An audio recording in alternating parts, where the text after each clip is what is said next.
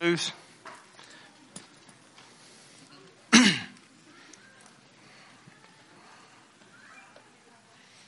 you have your Bible, open up to Genesis chapter 22, 1 Peter chapter 1.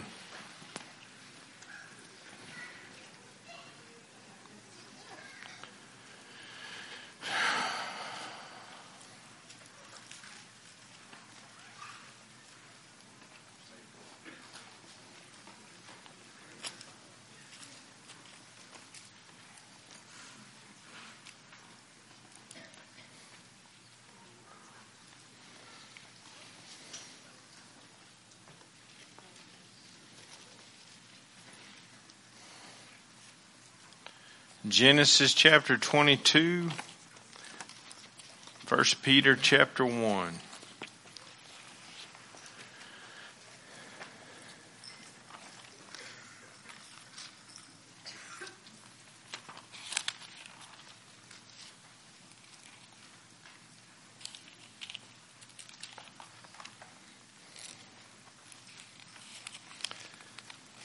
Been going through some of the highlights in the book of Genesis here lately. Been a lot on Abraham's life. Not necessarily preaching through the book verse by verse, just doing some highlights of his life and and uh, you come to this this chapter here in verse twenty or chapter twenty two where you know God had promised um, Abraham the very first time that we read of Abraham in chapter 12, God promises that he was going to bless him and that he was going to be a blessing and that all the nations of the earth would be blessed in him, that, that he was going to bless his seed. And remember Abraham, his wife was barren. Sarah couldn't have children.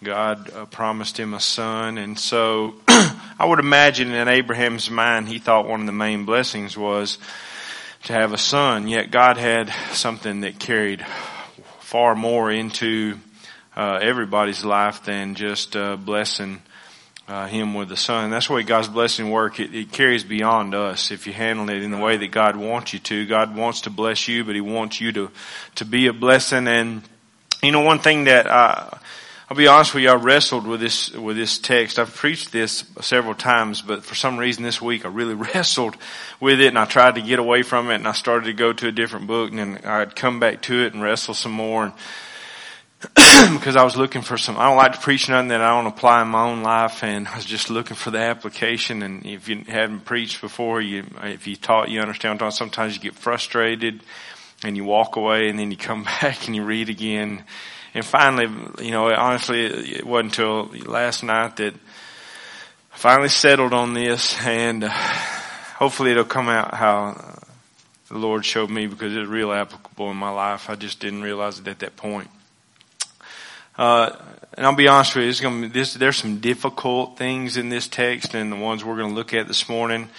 Uh, that I think that in American Christianity, we, we like to kind of dance around certain words in the Bible and we like to go around certain facts that the Bible teaches and we all want to really, you know, feel good type shallow faith that is all about kind of centrally focuses around us. Not all of us, but that's not what this is when you look at this and maybe that's why I was wrestling with it so bad. Looking in, um, in Genesis chapter 22 and verse 1.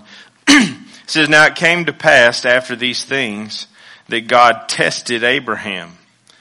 Now, if you're a believer here this morning, okay, listen to me. I, am not talking about I'll walk in prayer, praying, I'm good to go type thing. I'm talking about a true born again faith that's inside of you.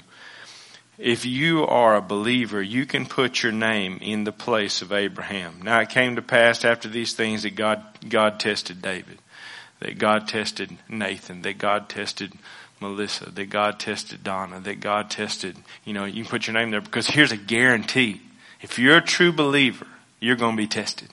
You're going to face tests and God's going to allow tests and sometimes God's going to bring tests. We're not talking about temptation. We're talking about test, the testing or the trying of your faith. There is no going around this. And so when I saw that, I looked, I thought, it says, tested Abraham, he said to him, here I am, Abraham said, here I am. In verse 2, then he said, take now your son. Now let's look at this test. Take now your son, your only son Isaac, whom you love, and go to the land of Moriah and offer him there as a burnt offering on one of the mountains of which I shall tell you. So Abraham rose up in the morning, he saddled his donkey, he took two of his young men with him and Isaac his son. He split the wood for the burnt offering, arose and went to the place of which God had told him. Then on the third day, Abraham lifted his eyes. He saw the place afar off. Abraham said to his young men, stay here with the donkey. The lad and I will go yonder and worship and we, notice he says, and we will come back to you. There's a lot of things in this chapter I won't cover this morning. It's just full of just amazing things that you can learn of God. But when you look at this, now I want you to turn to First Peter while you're turning there. I need to yawn and get this out. Now you're looking at me and I can't yawn. All right. Um, y'all help me. Everybody yawn together. Oh man, that's good. I still didn't get it out. Okay. I might yawn in a second maybe. All right. when you look at the test, I don't, I don't know if any of us have ever been tested. none of us have ever been tested in this way. Okay. Here we go. This is between God and Abraham. And, and, and, you know, I've so many, so many times in my life, I look at things going on that are tests, and sometimes I don't recognize them as God's testing in my faith. And, and, and they are so, one of the things, I, honestly, I've had the two of the roughest weeks that I've had the last two weeks in several areas. And God brought me to this place to go, do you see how applicable this is? I'm like, Lord, I just didn't see it. Uh, because I don't see it, and sometimes I don't call it for what it is. But but when I compare what I've been going through to what Abraham is facing here, it's nothing. That's right. It's nothing. And so I thank God for His mercy. But but when you look at tests, uh, starting off in in First Peter, we'll start in verse three. It said, "Blessed be the God of our Father of our Lord Jesus Christ, who according to His abundant mercy has begotten us again to a living hope." through the resurrection of Jesus Christ from the dead and to an inheritance incorruptible, undefiled, that does not fade away, reserved for you in heaven, who are kept. Now, I want, I want, I want to back up and read this again. I want you to, I want this to drill into you this morning. This is, this is what God has done and it's all about you. This is what you have if you're a born again believer. he says, He's shown us abundant mercy he has begotten us again, means we're born as a child of God to a living hope. How? Through the resurrection of Jesus Christ from the dead. To what? To an inheritance, incorruptible, undefiled, that does not fade away, reserved in heaven for you. And you are kept by the power of God through faith for salvation, ready to be revealed in the last time. And notice, this is where it switches to us, okay? Look in verse 6. In this you greatly rejoice, though now, for a little while, if need be, you have been grieved by various trials. Understand that the test or the trials that we go through sometimes grieve us. Is very grievous. Let's not paint a picture here of, oh, I just, you know, I got cancer and I just praise the Lord for it. Come on. Don't buy into what people say. It's okay for you to grieve in tests and trials. I don't think Abraham was whistling while he was chopping the wood that he was expecting to burn his son up with. Some trials that we go to, most, most trials and tests of our faith are grievous and we grieve through them. But it says that why do we do this? And this is why I ask God, God, why in the world would you ask this of Abraham? That was my question when I started studying this chapter. Why, why God, why would you test his faith? I mean, God, you're all knowing God. You know what Abraham's going to do. You know everything. So why in the world, not only him, well, why would you test any of us? Why would you allow us to go through these things that bring us through grief and struggle and all of this? Okay, look what it says. that the genuineness of your faith being much more precious than gold that perishes, though it is tested by fire, may be found. Notice, notice what this is all about here. This is not American dream. That it may be found to praise, honor, and glory at the revelation of Jesus Christ. You see what it's all about? So Lord, why won't you allow me to be tested like this so that when you stand before me, it's for my praise, my honor, my glory. Some of you are sitting here going, hmm, because I, I, did too. I thought, man, that just that don't sound too comfortable, and, and how's that a blessing? Stick with me. It says, whom having not seen, you love. Though now you do not see him, yet believing, you rejoice. Notice what it says here. You rejoice with joy inexpressible and full of glory, receiving the end of your faith, the salvation of your souls. So that's, that doesn't mean you, you are saved because you, it means that we have the complete salvation in the end when we stand before the Lord. Now, let me give you some things that I wrote that I'm just going to read you, okay? Because I ain't going to remember them to start with. Why in the world does God try us or prove us or, or test us? You can go ahead and start turning back to uh, Genesis 22 because I'm going to get back there. Number one, if you want to write these down and study them out, I want you to look at this and see how it applies to your life. Main, I've already applied it to my life, okay? So this is not about, this is about I want you to apply it to your life. Number one is the revelation of our heart. The genuineness of our faith. What is your faith made of? See, because when God tests us, when we go through tests, it is a squeezing. It's like the fire that melts away the dross of the silver. It's the fire for the purpose of purifying the gold. And it's the squeezing of the heart so that we can see what we're really made of. The sincerity, the strength, the purity of our faith. Second thing is, it's an offering to the Lord. When you go through tests, and I, here's where I mean. A lot of people think, well, I don't want to go through that. I'm not so much concerned about the Lord. I'm concerned as long as I go to heaven. You look at that as the blessing and you miss the whole thing. The blessing is not, well, I made it to heaven. Okay? No more than it was, hey, I had Isaac as a son. The blessing is, what does your life and your faith bring to the throne of God? Because He deserves all glory and all honor and all praise.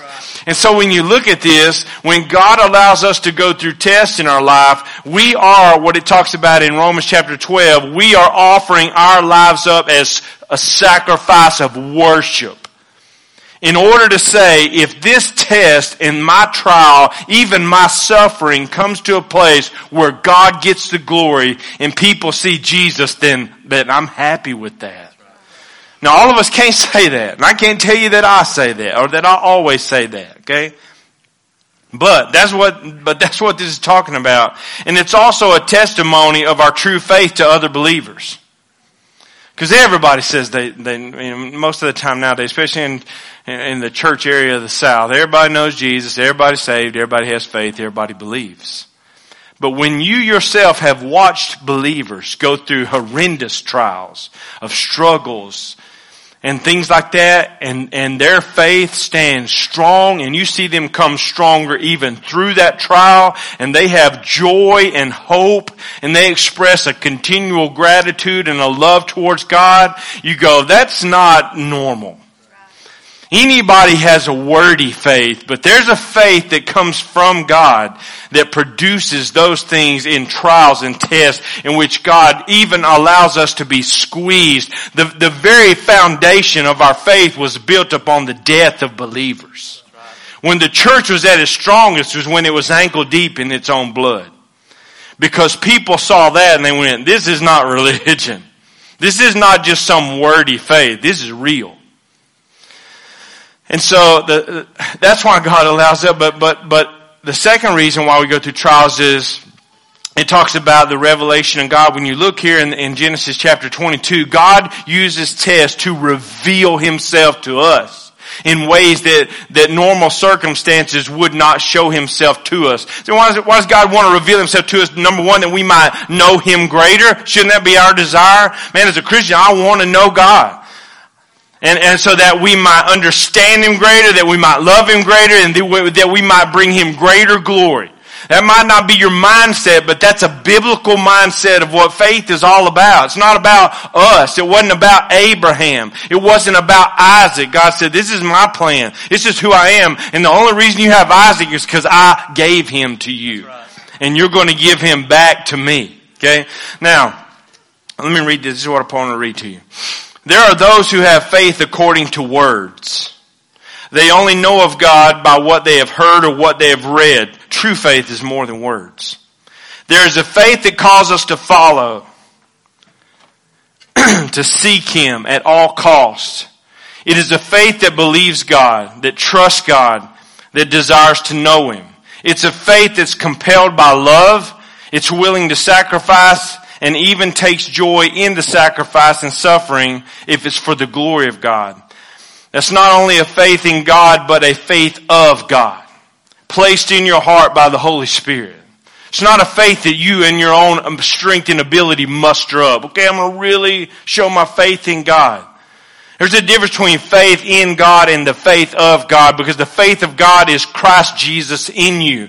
We would have to believe when we look at the life of Christ, He was joyfully, the Bible said, for the joy that was set before Him in Hebrews chapter 12, that He endured the cross. He counted it a joy to submit himself to the Father's will. The Bible talks about to be bruised, to be brutally beaten, to suffer, to, to, to take on the form of a servant, even all, all prior to the cross, all the things, the humility and, and the things that Jesus suffered, the constant verbal attack, the satanic attack, he counted it a joy because it glorified the Father. That's what Christ is, and I would have to believe that if Christ is in me, and if you're a born again believer, Christ is in you, that that that's the very thing He produces in me is the faith of God that goes, I'm willing to suffer. I'm willing to struggle. I can have hope. I can have joy. I can go through the test and God is glorified, then I'm good with that.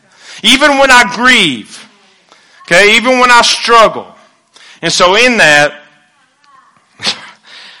it's only a faith in God, but the faith of God placed in our hearts by the Holy Spirit. It is a faith that holds on that continues to overcome, that presses towards the mark, that's motivated by the overwhelming awareness of God's grace towards us and our desire to bring Him glory and to see His face. Now, which faith do you possess?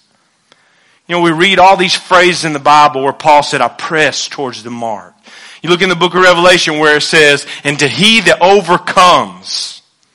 There's a lot of words there that we look at and go, oh, you know, if, if, our faith is just focused around a church meeting, you go, what's hard to overcome? The AC breaking down? You know, yeah, I'll be there as long as we don't stay too long. But in the Bible, when you look at it, you go, a faith that overcomes talks about when your faith is under fire, that you love God so much and that God is in you. He's the one who is pressing you towards the mark. He's the one that you hear his voice go, hold on and keep on because you realize the grace of God in your life and what he has done for you is so overwhelming that you go, I've got, no matter what, God, no matter what, I'm going to press. Because more than I want to see heaven, more than I want to, you know, just make it, I want to see his face. And I want to stand before him and I want him to be glorified. See, the day of judgment is not about me. It's not about you. It's about what glory will I bring to God when I stand up before him. And he reviews my life. Do I have that kind of faith? You know, when you look at the test Abraham went through here, God had spoke to Abraham on several occasions. And he, and he said, I'm going to bless you and I'm going to bless your seed. And I'm going to multiply you more than the sands of the sea, more than the stars of the sky. And he always spoke the blessing, but God never just broke down the details of the blessing to him. There's so many of us who we hear, you know, whether it's through preaching or whether it's through your parents, hopefully, or, or Sunday school teachers or on the radio, you hear about the blessings of God and you hear about the things of God and the promises of God and it's words to you and some, some of you speak it, but I'm talking about, do you understand? the blessing of God? Do you grasp what God's done? Because at this point, Abraham, he had Isaac and he thought, this is great. Some of us have the life that God's given us by His grace and we're like, this is great. You know, the Lord's blessed me with a, with a wonderful wife and family and He provides for us and all these are good temporary blessings. But if that's all you see Christianity to be, you've totally missed it. You totally missed the blessing. And listen to me, even heaven is not the blessing. The promised land that he gave Abraham, it wasn't what it was all about. And so he had to bring Abraham to a place where he could understand the blessing because when you understand it, it radically changes your life and, and everybody around you. And so now he was going to come to understand it and how he's going to do it through this test. Because here's the thing, you will never live for, sacrifice for, suffer for, give to, serve for, sing for, or do anything that you do not believe or understand. You know why in a lot of churches, not in this, I know you are some worshiping folk, okay? A lot of other churches, there are people who just stand there and they're not excited. They won't even offer up the sacrifice of singing. People won't bow down to the Lord. People don't care nothing about giving. Not that we need your money and God doesn't need your money. Okay. You know what I'm saying? And, and, and when you mention serving, everybody kind of looks around hoping it passes over us like the death angel. And here's the thing. I can stand up here and coach you and coerce you and all that kind of junk, but you will never sing for, worship, give to, sacrifice, especially suffer for what you personally do not believe or understand. And I think churches are full of people who just don't understand the blessing and what it took for you to be able to say, I'm a born again believer and I have a living hope, a, a, a, home in heaven reserved for me. Do you understand what it took? What God went through for you to be able to just simply speak that? When you look at this, you know, here it is in, in the greatest trial of Abraham's life, he would come to understand. That's why we're in a trial rather than focusing on you. When you go through those tests, get your eyes off your feelings and off your circumstances and turn your eyes towards heaven and go, God, I don't want to miss you in this. I don't want to miss what you're trying to show me in this, whether it's of myself or whether it's of you, God, because this is something that is eternal, life changing, and you're trying to, you wouldn't allow me to suffer if there wasn't some good to come through this. And so in this, I want, let's, let's go through this real quick and starting in verse three. Now I want you to put yourself in Abraham's place, okay? If you are Abraham, I'm sorry, Travis. If you were Abraham, you had waited and traveled into a foreign country and been living in tents and doing all that he had done for 25 years waiting on a son. That's all you wanted. You're 100 years old. God miraculously gives you this son. His name is Isaac. His name means laughter. And all of a sudden, Isaac's the most people say Isaac, scholars say Isaac was above 20 years old here. So you've had him for about 20 years and you're like, all right, you know, this is great. God, I'm walking in your blessings, in your favor. Thank you, buddy. I'm walking in your blessings, in your favor, and, and this is good. And then, and then God interrupts. It says, now I want you to take that son that I promised. Now remember, he promised him, in Isaac, all the, all the earth will be blessed. I'll make nations out of him. Is a promise of God. And now God says, now I want you to sacrifice him. What would go through your mind if God put you in such a test as that? I want you to give your son, your only son, the thing you love most, the thing you've lived your whole life for. I want you to take that boy, walk him up a mountain and sacrifice him for me. Just because I said, just because I'm worthy. I, I, probably wouldn't respond the way Abraham did. Abraham rose up early in the morning, he saddled his donkey, took two men with him, Isaac his son, and he split the wood for a burnt offering. Can you imagine what was going through his mind when he was splitting that wood? He was just like us. He was flesh and blood. He was questioning God. I don't understand. And I want you to get it's okay for you to question God. It's okay for you to go, God, I just don't understand this. I'm going to do this because you're, you're allowing in my life. I want my faith to be strong, God. I understand, Lord, because I've been faithful. And I've tried to do what you asked me to do. God, here I am. I, I don't, I don't get this. But it didn't stop him from splitting the wood. And he split the wood and he's going through this torment in his mind.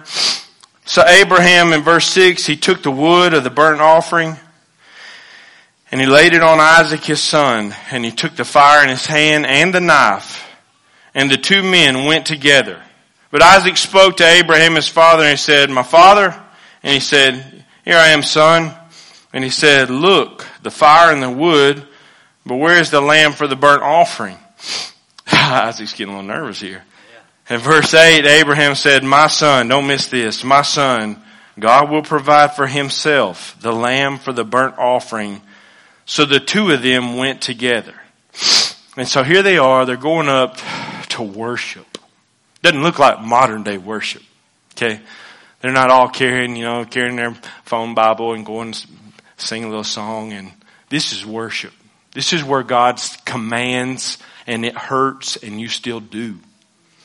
Here's nothing he's ecstatically happy over. Abraham didn't come go, hey, I got a bonus at work this week, so I got a reason to worship. He's like, God's called on me to make a sacrifice. Is God that important to me? Do I love God in such a way? Do I know God in such a way as that Abraham loved and knew God to where if God asked this of me, I would go, oh yeah.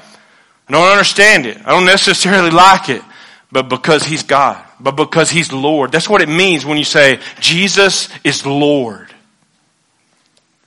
And so, it says, and Abraham said, my son, God will provide a lamb for himself for the burnt offering. Verse 9, then they came to the place of which God had told him, and Abraham built an altar there and he placed the wood in order. Now, Abraham is building his altar and he places Isaac on the altar. Now, there's, there, like I said, there's so many parallels here that we see. But here's the thing. Remember, Isaac's above 20. He could have said, man, forget this. What you talking about? Imagine what happened when his father revealed God's plan to him.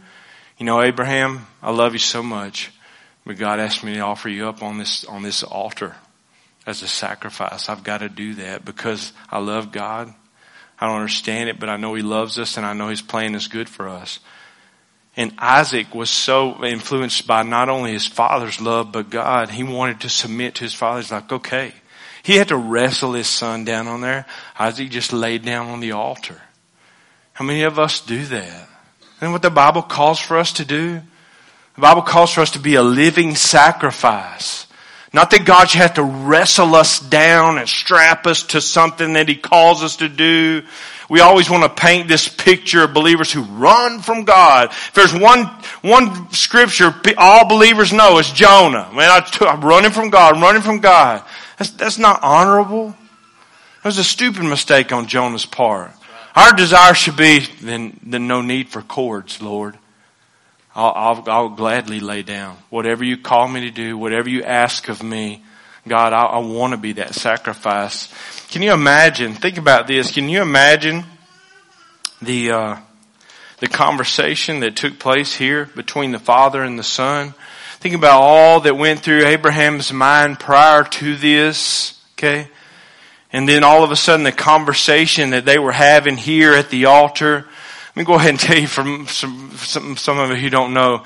When Abraham was walking up here, I, I think I missed a passage of scripture actually, where it said, you know, three days he, said he looked ahead and he saw it.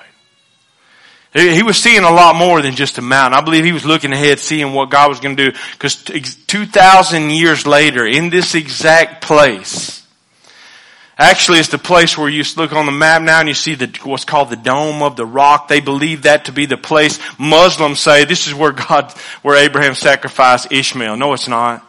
It's the place where God ordained for, well, like the scripture says that he offered up Isaac. 2,000 years later, it's the exact same place where the Father would offer up His only Son. This is the place of the cross. And so what God's doing is He's showing Abraham, let me show you what I'm gonna go through in order that you can be blessed.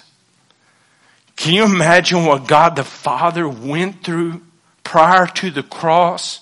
We don't even think in eternity past, but if we go just from the time that Jesus was born, and the father who was so pleased. You know, y'all got kids, a lot of you, most of us. You got kids, or maybe you got grandbabies, and you look at those babies from the time of little being like they're the best thing. You love them so much, and, they, and they're horrible. Jesus is perfect. You know what I'm saying? God the Father looked at him like this. No, no need for correction. He doesn't frustrate me sometimes. He doesn't cause me to pull my hair out. He's perfect. Y'all with me? And he loves his son more than anything, and his son just loves him. Whatever the father does, the son's like, okay. And the father's like, I'm going to have to cause you to suffer some. He's like, if it's for your glory, that's great. I'm gonna, I'm gonna, you're gonna, you're, you're not gonna have a house to sleep in. Sometimes you're not gonna have food to eat. Sometimes you're gonna wash people's feet who despise you. Sometimes, you know, you're going to come to a place where people are going to mock you and beat you to a bloody pulp and totally disgrace you. And they're going to pull your hair out and your beard out and smudge you in the face. People that despise you. They're going to curse you. They're going to curse your name. They're going to nail you to a tree. Can you imagine what went through God's, I don't know, but I would have to believe it had to be torment to know that his son was going to feel those things and experience those things. And yet he allowed that. And not only allowed it, but he, he ordained it for his son to suffer in such a way. And for Jesus, can you imagine what went through his mind?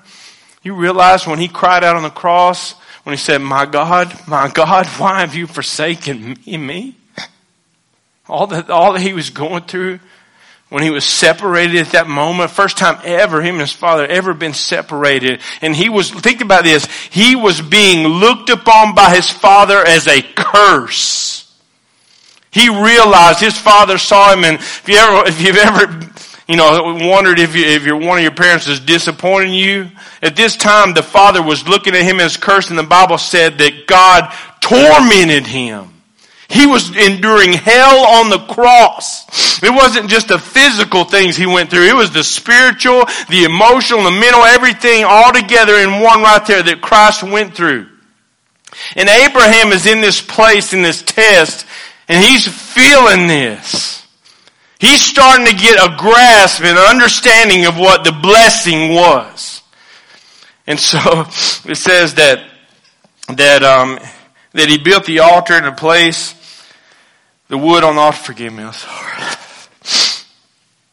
And he bound Isaac his son, and he laid him on the altar upon the wood, and Abraham stretched out his hand and took the knife to slay his son. This wasn't a drama. It's not an act. The Bible says in Hebrews that by faith Abraham offered up his son Isaac believing that God would raise him from the dead. He knew God promised that he was going to have children. And even though he didn't make sense, he'd understand. He's like, okay, God, I believe that you're, I know you won't lie. I thought that was awesome. He was so confident God won't lie to me. God always keeps his word. That he raised an knife, thought, I'm fixing to kill my son, believing that you're going to raise him from the dead. It's exactly what God did with his own son. And so in that, it says, but the angel of the Lord called to him from heaven and he said, Abraham, Abraham. And he said, here am I. And he said, do not lay your hand on the lad nor do anything to him, for now I know that you fear God since that you have not withheld your son, your only son from me. So didn't, didn't God already know that? There's a lot of things God's already, already knows, but God allows us to go through them so that not only He sees it, because God looks for a living faith.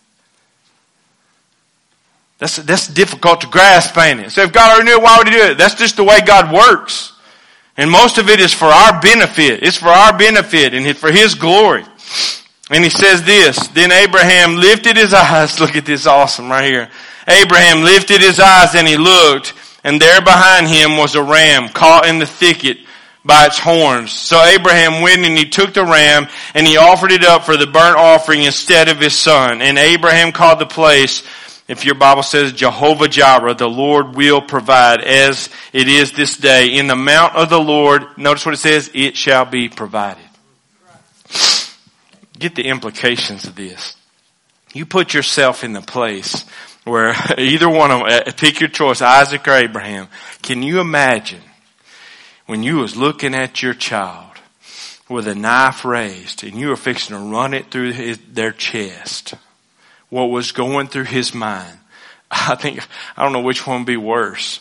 You imagine Isaac sitting there looking into the eyes of his father with a knife raised, knowing he's fixing to take his life. And all of a sudden you hear the voice of God go, just hold on a second.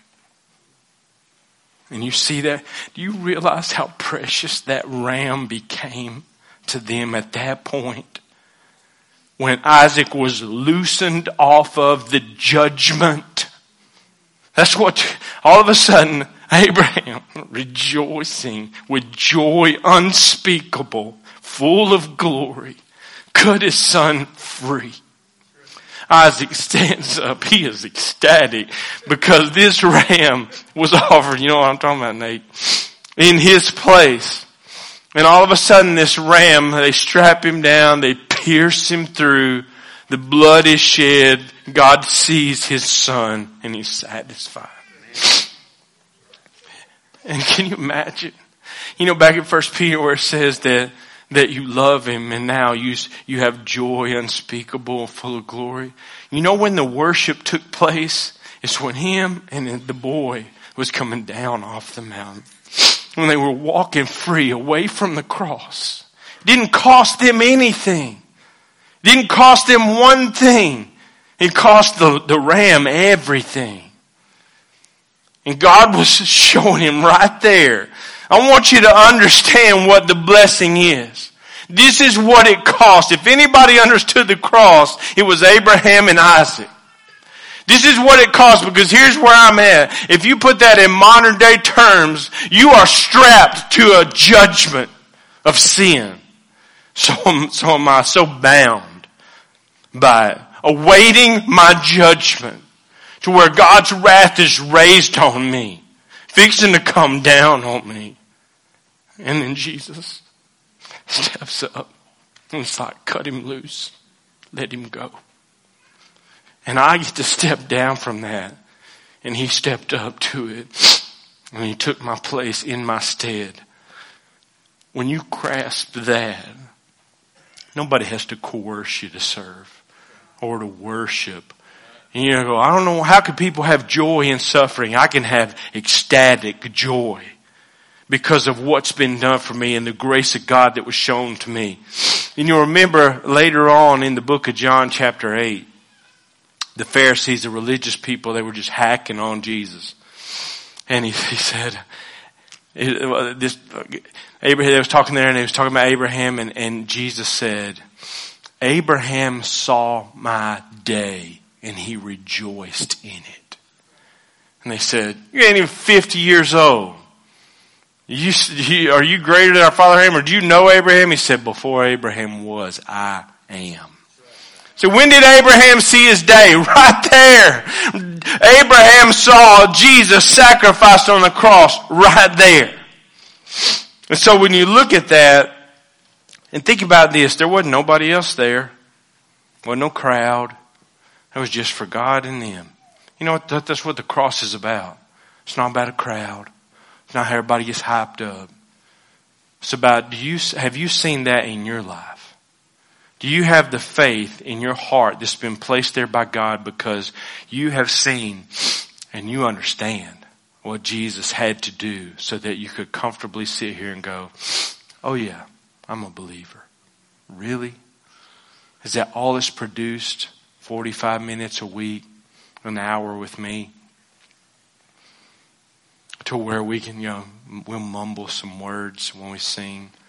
We'll try to stay focused as we think. I think what's lacking in the church today is an understanding of what it took for us to be able to go, oh yeah, I have a home in heaven. When you read my obituary, it'll say, he's with the Lord.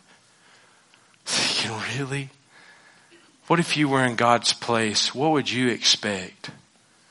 What would you desire? What would you think would happen if somebody who couldn't care less was strapped to a judgment and you offered your child in their place so they could get up and go free? What would you expect of that person? Did you expect that person to go every once in a while go, oh yeah, um, thank you Lord, hope nobody see me do that because I'm embarrassed yeah, uh, you know, I, hey, I'll, I'll show up in memory of, of what you did for me for 15 minutes a week, I guess, every once in a while. I think I would lose my mind. God's way more merciful than what I am. I would, I would really, if I offered up any of my kids, and for anybody in here, I'd sure expect some gratitude is what I'd expect. You know what I would expect? I would expect your life. I would expect your life to honor them totally because that's the only reason that you're alive. I don't think God's asking nothing of me when he says, I want you to represent me. I want you to live for me because I died for you. I think one of these days we're going to fully grasp it. I think it's why worship in heaven is going to be so powerful. Is because I think that one day as every person here, I think we're going to look into the lake of fire. We're going to see the great white throne of judgment. You're going to see people who rejected Jesus who said, no, I'll do my things my way, or I'll have religion, or I'm good enough. And you're going to see them, you're going to watch them cast into the very thing that you and I deserve to go to with them. And at that moment, you're going to realize the only reason I avoided that is because of Him. And then we're going to have a worship service and some of you folk is going to unloosen when reality sets in. But you know what? We, sh- we shouldn't have to wait till then.